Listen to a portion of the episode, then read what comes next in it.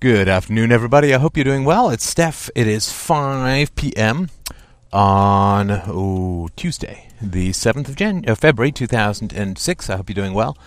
This afternoon's song recommendation is If You Want Me to Stay by Sly and the Family Stone. Fantastic song. Uh, uh, also covered by the Red Hot Chili Peppers in not such a great live version, but if you get a chance to listen to that song, uh, fantastic. Uh, it's very catchy and uh, very interestingly sung. So um, I wanted to continue on with family uh, today and possibly tomorrow as well. Uh, and my sort of mental map of where it is that I want to go. I'm trying to make sure that I'm arranging things so that they follow some kind of sequence, and you don't end up with sort of a, you know, like Nietzsche's collections of aphorisms, which are all very cool, but you know, are a little kaleidoscopic in terms of how they build on on knowledge. So, what I wanted to talk about this afternoon was taking after the step of infancy towards the step of toddlerhood in terms of how it is that we experience authority. How do we experience authority? Now, one of the things that is quite commonly known among parents and, of course, child psychologists is this idea of the terrible twos. So, the terrible twos when you learn to say no and you you get your kid uh, gets into everything, and and there's lots of fights and fusses and tantrums and so on. And this seems to me a fairly unnecessary uh, phase in the development of the human psyche. And generally, what is happening is that the chi- uh, the child is beginning to come up against the first round of authority uh, that they can talk about. And so, what generally is happening at this phase, when, when the kid begins to sort of ball his fists and say no and and cause problems, uh, according to the parents' sort of definition of things, it, what's happening is that the uh, the child has a very large number of um, problems or, or resentments built up over you know sort of since birth, and and you know I know that the bla- the brain is pretty plastic at birth, but it does begin to uh, re- have the ability to retain emotional memory fairly early on in life, a lot earlier than many people think. Uh, my earliest memory is probably at around two, um, which means that that's sort of the one that I recall, but that means that uh, before that, um, I was still able to retain things, it just I didn't keep that retention up to adulthood. So the emotional map of the family and one's relationship to authority is what happens when we're very, very young. And then when we get to, uh, we have the ability to walk, we have the ability to say no, then the accumulated resentments of how we've been treated generally come to the foreground. So it's not that there's some big, uh, you know, chemical change and therefore we are turned into difficult sort of the terrible twos. Uh, it's that we've been badly treated from infancy and what has uh, occurred is uh, a sort of rejection of uh, compassion and empathy towards ourselves as infants. And then what happens is when we experience direct attempts to control us as toddlers, we resist that mightily because we feel in our very bones that it's hypocritical. The one thing that's so important to remember about children is that they don't know anything about the prejudices that are held by adults. You know, children are born you know, human beings in general. I mean, we were born perfectly ready to be rational, wonderful, creative, healthy, uh, great beings, and we don't know anything about things like racism and and sexism and prejudice, and we don't know anything about loyalty to the state. We don't know anything about nationalism. We don't know anything about war. We don't know anything about supporting the troops. We don't know anything about taxation. We don't know anything about all of the mechanisms of social control that exist in the world. What do we know about religion, and how do we know that the guy in the weird hat you're supposed to do X, Y, and Z to? And you know, why, how do we know why bits of our penis are missing? I mean, we don't know any of these things we uh, come into this world fully ready to be entirely rational. As we grow up, as we grow older, we, I mean, initially we simply obey our parents because they are powerful. We don't have any idea of virtue. But we do have a strong sense of and need for reciprocity, as I talked about this morning. So we do know that if a rule is put in place that our parents don't follow, that something is fundamentally wrong.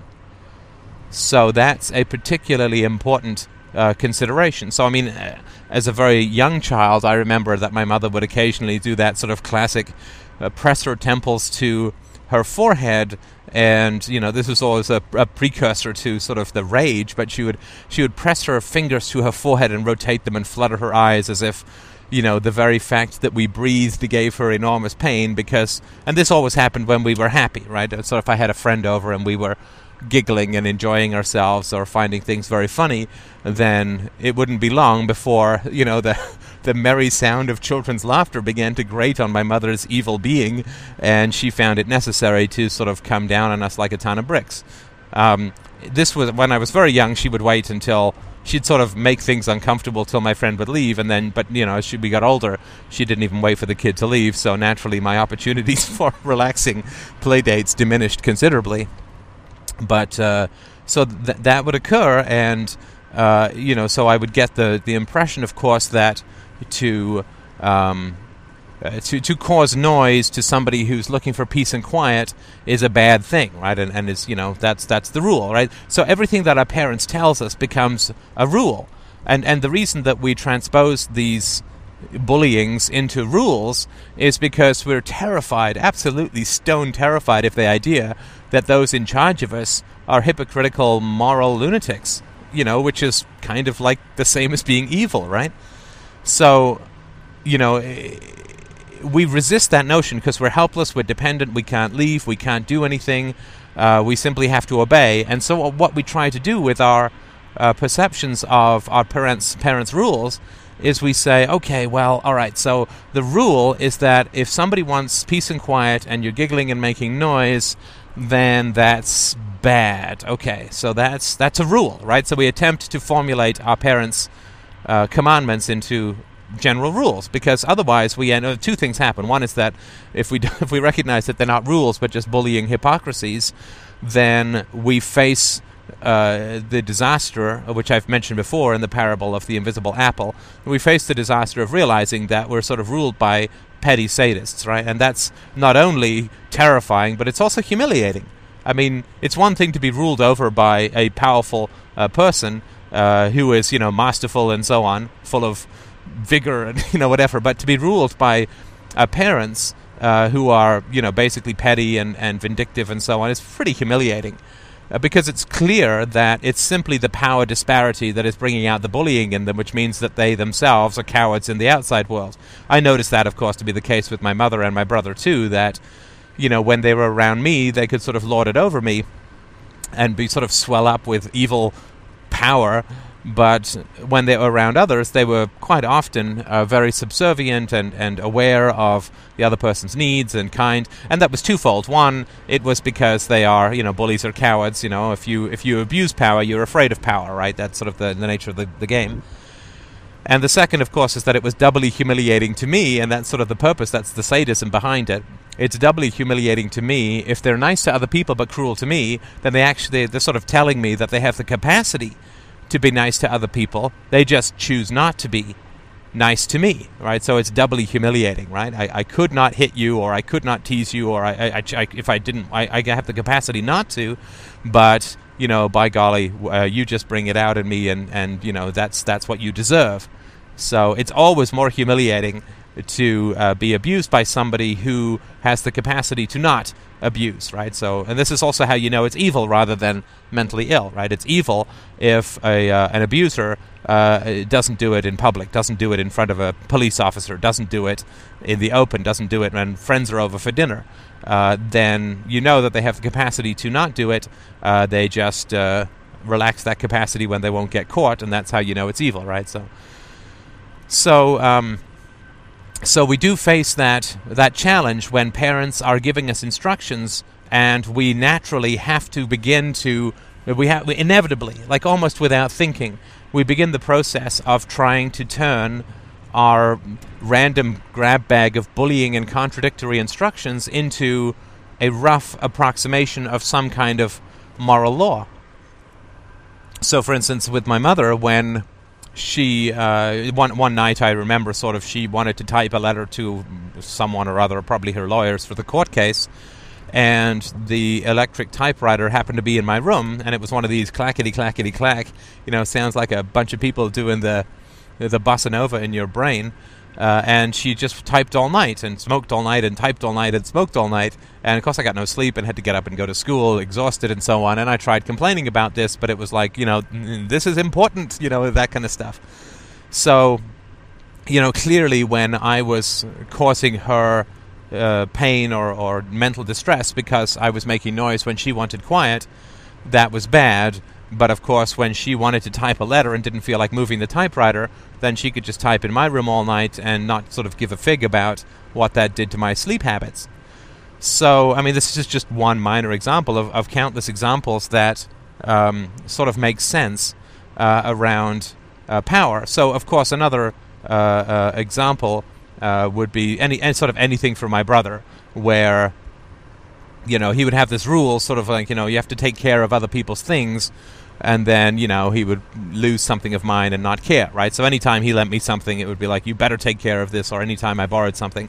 And then of course if you borrowed something from me uh, like money and you know blew it on something useless it would be like well you know you don't want to be so square about money and blah blah blah. So you know th- this is how most people live right? Most people live their lives with these sort of pathi- uh, pathetic and ridiculous ex post facto justifications trailing after themselves. So you know they they can't just sort of be greedy jerks and assholes and just take whatever they want and do whatever they feel like to people and live that kind of narcissistic hedonistic world and say yeah that's what i do because that's what i do.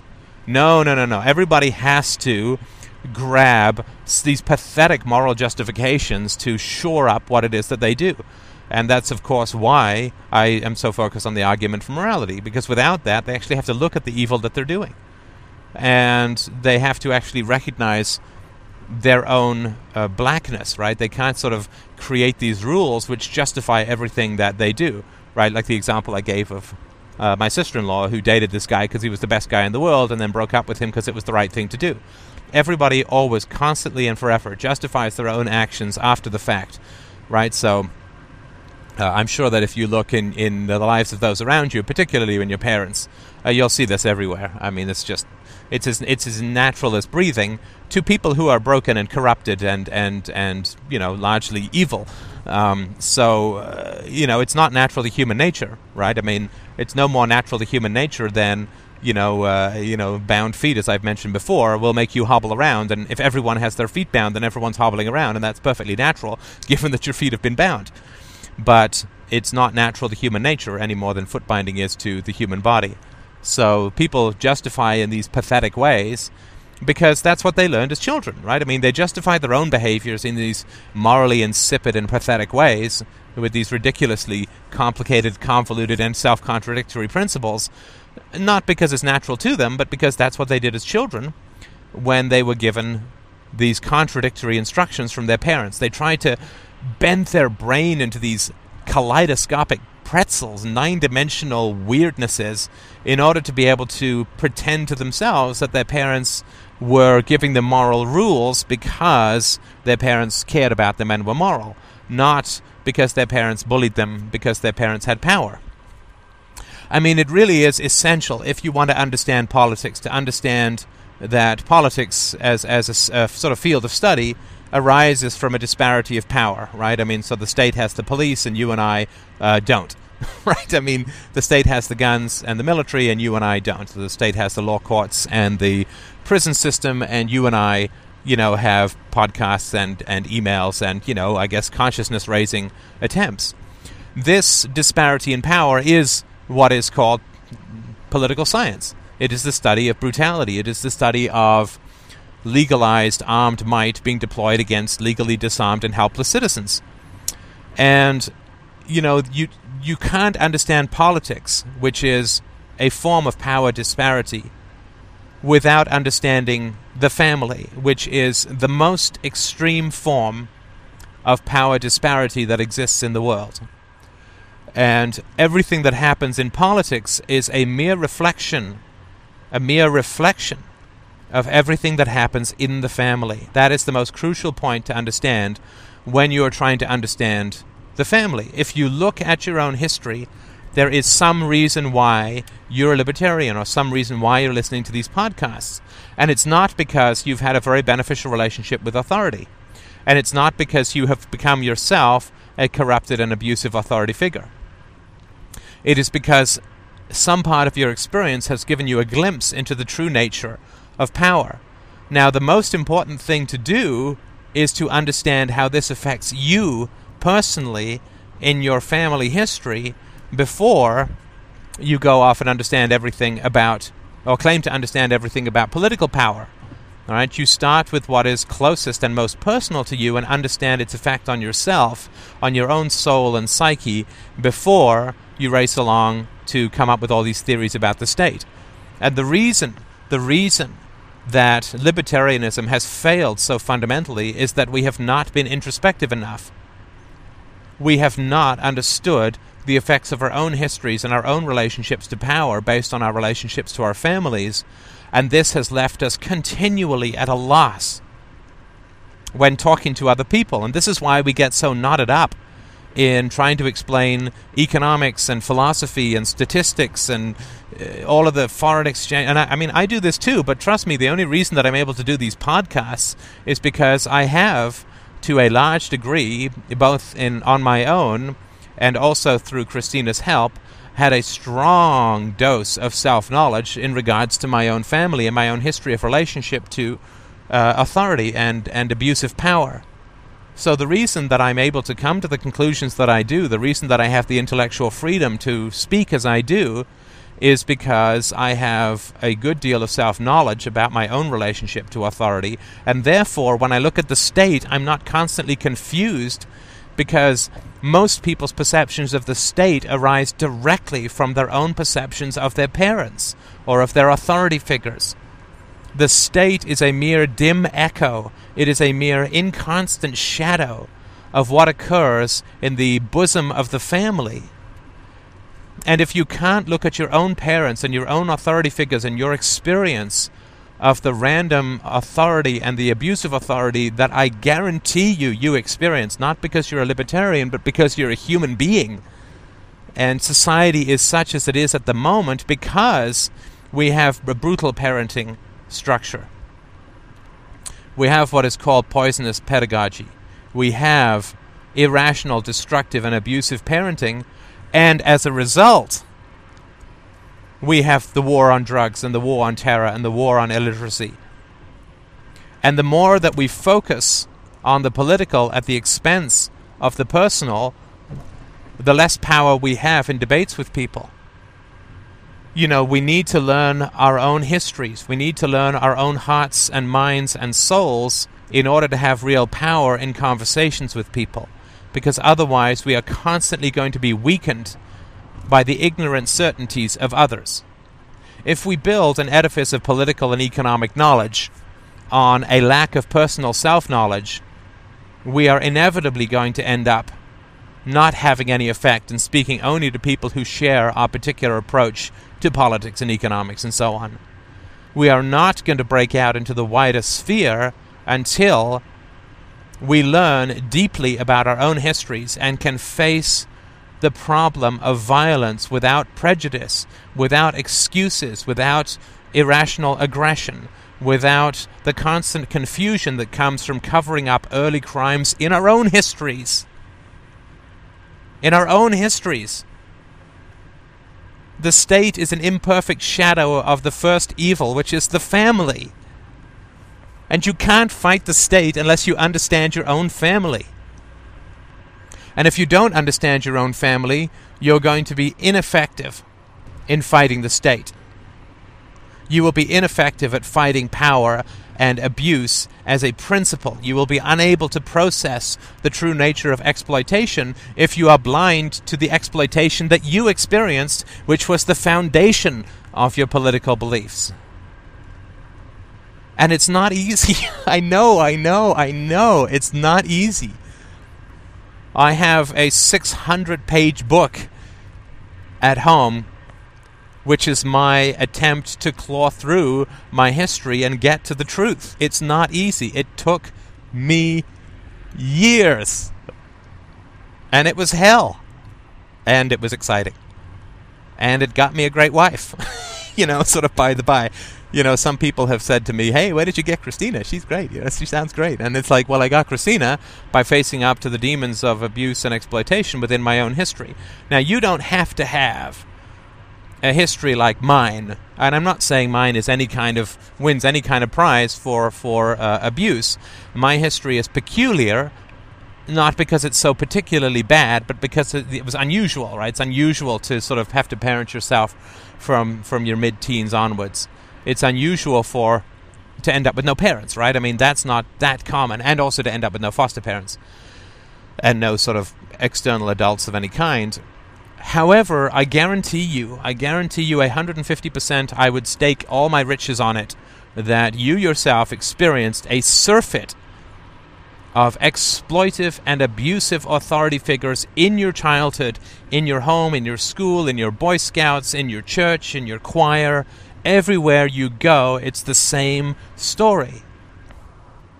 And that's what you need to understand and accept if you want to be a powerful communicator and somebody who's able to really find the truth. It's very hard. There's a reason why nobody does it. There's a reason why human history has been staggering from one brutal master to another, with very, very rare, even partial diminishments of the brutality of authority throughout human history.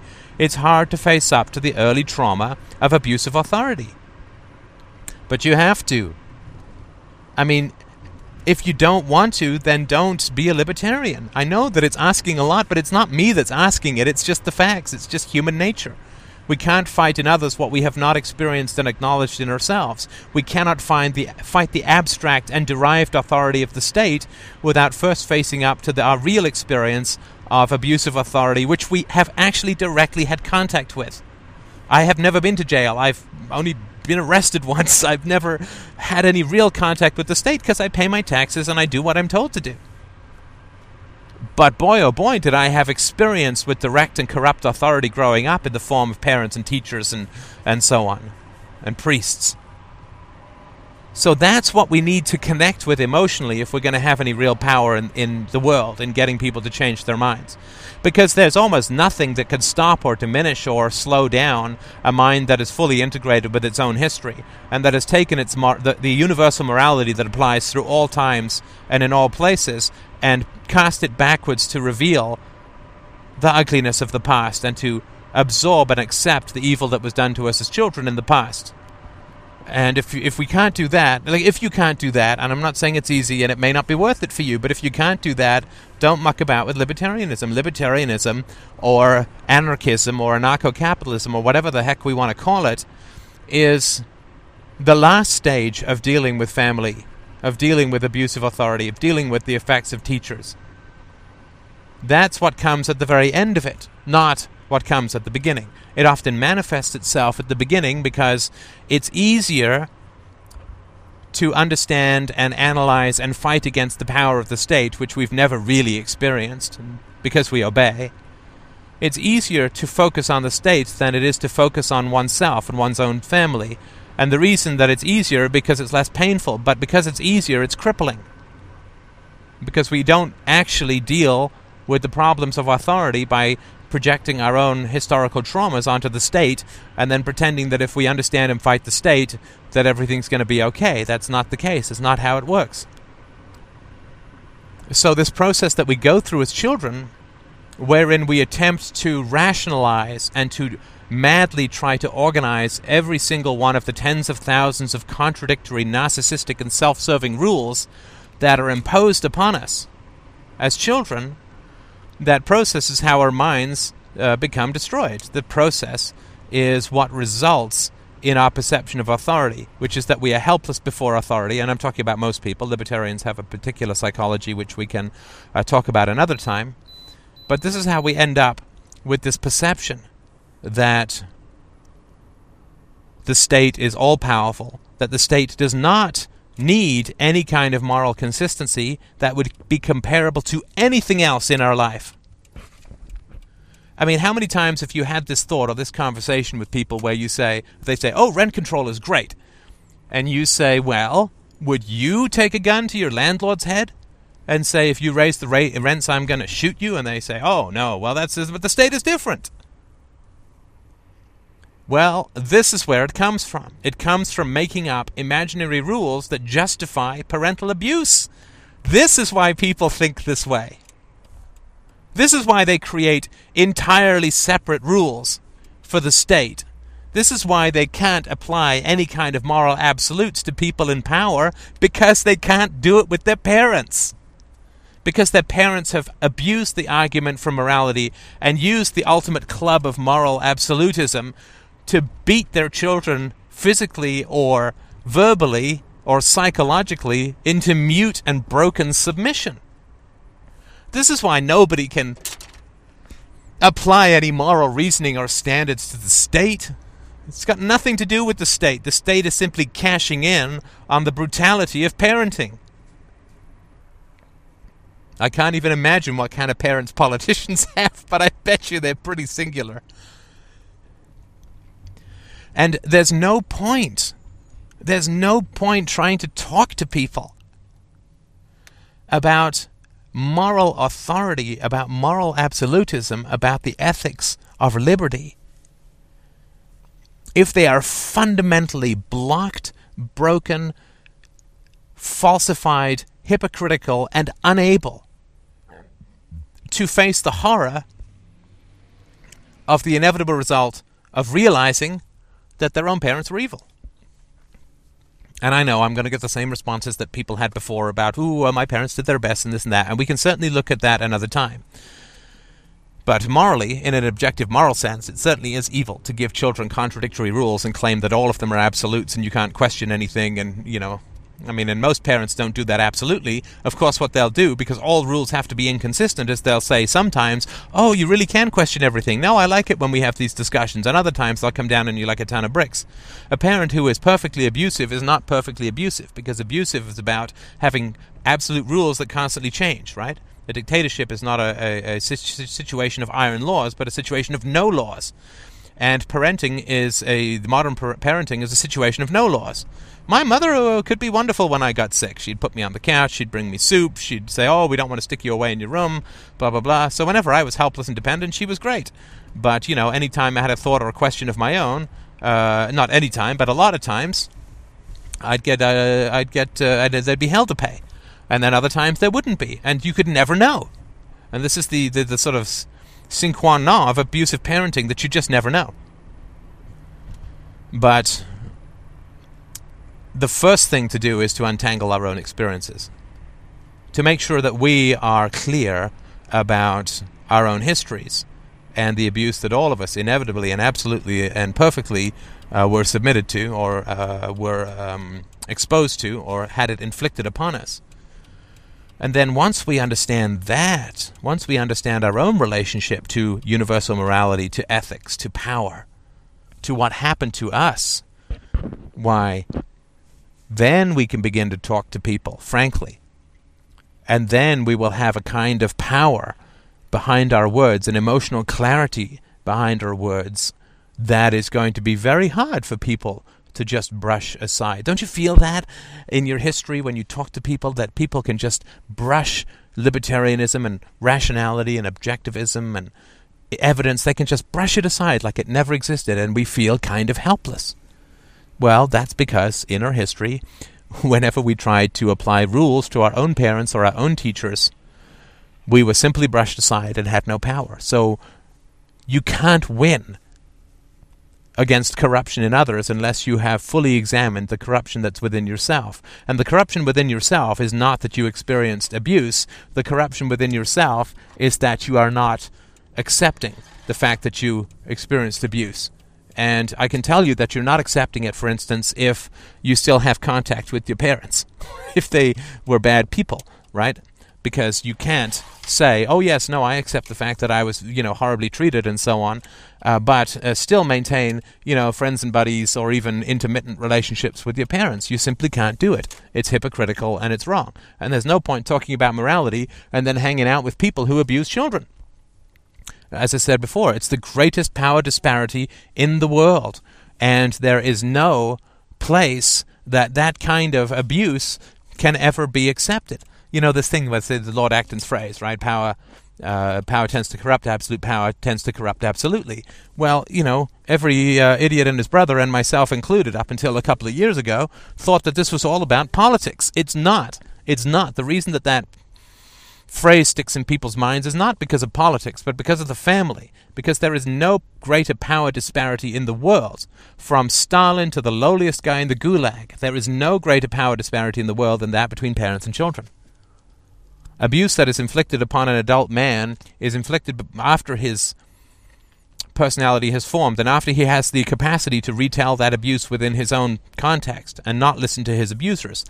But there is no greater vulnerability and dependence and need and power disparity than that of a child to his parent or her parent. So, Lord Acton is not talking about Stalin. Stalin is a mere effect of bad parenting. The Russian people's susceptibility to Stalin, to communism, is a simple effect of brutalized parenting, of brutal parents. This is the cost that we pay for failing to deal with our pasts is a cycle of continual slavery to power, of continual surrender to ever increasing, ever aggressive, ever expanding power. And that's why I said that this topic of parents and the state was going to take uh, more than one or two podcasts because, you know, I think it might be entirely possible that I get an email or two out of this one. Um, but it certainly is the case that we haven't been effective. It certainly is the case that parents are abusive universally. Um, and it certainly and it, does that mean that there are no good parents? No, I've I've seen a couple of good parents. I've seen some nice people who are parents, um, but uh, it's not statistically relevant, right? There are, as I said, mentioned before, right? There are fruit flies born with 16 wings, but they're not statistically relevant, right? It's essential to say that no fruit flies have 16 wings. Um, so that's another thing that I sort of wanted to get across to you that yeah you, you might have known some nice parents. Your own parents may have been nice too and good but you know the good that they did was accidental because they did it without understanding. And the reason I know they did it without understanding is that nobody understands freedom as yet. And I'm not even saying that I understand it either because I was raised in a non-free environment and I've had to struggle to free myself from those effects by learning about my history and learning and accepting the pain and the horror of what occurred and so I'm still learning about it. I can only glimpse it. I can only see it, like uh, like a light in a fog over a hill. But uh, I think that's still uh, a lot further than most uh, parents uh, have ever gotten to. And given that they themselves, uh, that the past has reached up through them, through their own parenting, into the way that they parent themselves, you know, we're lagging usually a generation or two behind in terms of freedom. And so it seems to me more likely that, I mean, what we've done is we've switched from the army metaphor, which I mentioned this morning, uh, to the sort of indulgent metaphor, which I uh, talked about also. Uh, that is really not progress at all. In fact, it could be considered regressive because the parents that are nice but irrational are even more dangerous than the parents that are brutal and irrational. And I know this from conversations with Christina and her culture. So, you know, that's something that's also very important to understand that nice parents are very dangerous because you don't even have the uh, the obvious scars of trauma to deal with the irrationalities that you know that they have inflicted upon you and the narcissism and so on and the the uh, the abuse that occurred because of the power disparity. And until we can really understand that the greatest brutalities in the world have nothing to do with state predation, but are to do with what occurs in the crib and are to do with what occurs when people are very young and then when they go to school. And by the time they become teenagers uh, they are you know broken and mutilated almost beyond repair.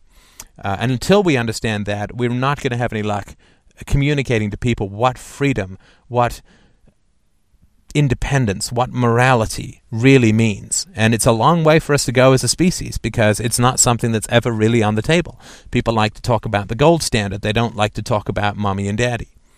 But until we do, uh, we are forever going to be in the fringes and we're going to lead these dissatisfying lives of having very little effect on the central social discourse. And I think, I personally think that it's well worth throwing the dice and getting out there and talking to people about their histories, talking to people about their families. And forget about talking about the state just for a little while. Just just try it. Just see what happens. Have a conversation about your feelings. Have a conversation about your experiences.